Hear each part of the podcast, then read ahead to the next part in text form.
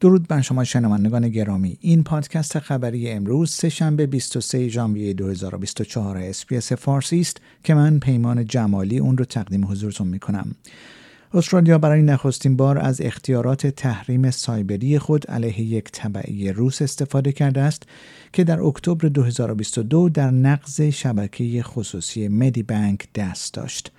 در این حمله داده های حداقل 9.7 میلیون مشتری مدی بانک از جمله نام، تاریخ تولد و شماره تلفن آنها در وب تاریک منتشر شده است. اکنون دولت فدرال استرالیا الکساندر امراکوف شهروند روس را به دلیل نقش او تحت تحریم قرار داده و ارائه دارایی یا معامله با دارایی های او از جمله از طریق ارزهای دیجیتال را جرم اعلام کرده است. ایالات متحده و بریتانیا حملات بیشتری را علیه شورشیان حوسی انجام دادند. بر اساس گزارش ها این حملات این بار در صنعا پایتخت یمن صورت گرفته است. وزارت دفاع ایالات متحده در بیانیه مشترک با بریتانیا خبر از انجام هشت حمله جدید داد و گفت که این اقدام نظامی از حمایت استرالیا، بحرین، کانادا و هلند برخوردار است. دولت فدرال استرالیا تحریم های بیشتری را علیه سازمان های تروریستی مرتبط با حماس و سایر گروه ها اعلام کرده و گفته است که این تحریم ها با تحریم هایی که توسط متحدانی مانند ایالات متحده و اتحادیه اروپا اعمال شده اند مطابقت دارند. پنی وانگ وزیر امور خارجه استرالیا گفت که این تحریم ها علیه سه نهاد و دوازده نفر که با حماس، حزب الله و جهاد اسلامی فلسطین مرتبط هستند اعمال شده است.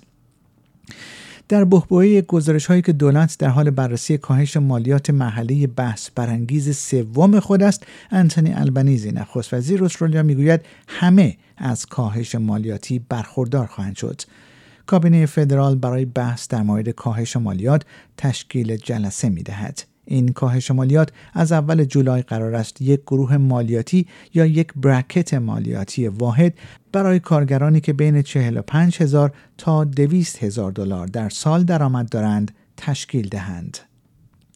مقامات در ایالت کوینزلند می‌گویند که شدت پیشبینی طوفان استوایی کیرلی کاهش یافته است. اما هشدار می‌دهند که باد بارندگی شدید و سیل همچنان محتمل است.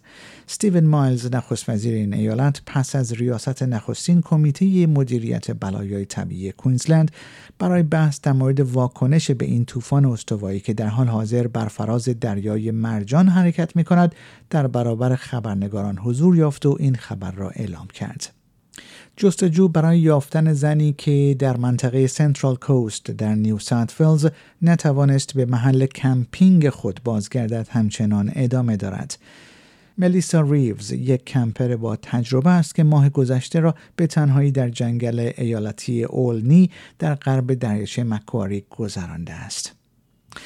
صدای جعلی جو بایدن رئیس جمهور ایالات متحده آمریکا که از رأی دهندگان دموکرات می‌خواهد در خانه بمانند در ایالت نیو همشایر در این کشور در حال پخش است. این در حالی است که رأی دهندگان برای شرکت در انتخابات مقدماتی این ایالت خود را آماده می کنند. در این تماس تلفنی خودکار از مردم خواسته می شود تا رأی خود را برای انتخابات ماه نوامبر ذخیره کنند و اضافه می کند که رأیگیری در این سهشنبه تنها به جمهوری خواهان در تلاش برای انتخاب مجدد دونالد ترامپ کمک می کند. پلیس در حال بررسی سرقت یک انبار در ملبورن با بیش از دو تن تنباکو و سیگار غیرقانونی مواجه شد. بر اساس گزارش ها یک حکم بازرسی برای یک کسب و کار در منطقه التانا نورث صادر شده بود که منجر به کشف بیش از دو تن تنباکو، 340 هزار نخ سیگار، 75 هزار سیگار و 160 ویپ شد.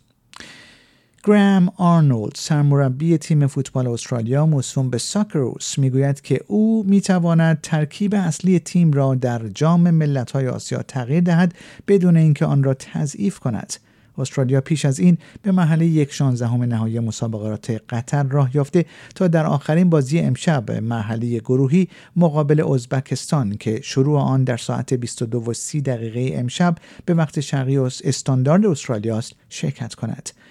استرالیا پس از پیروزی مقابل هند و سوریه در دو بازی نخست خود تنها به یک تساوی نیاز دارد تا جایگاه اول گروه را کسب کند.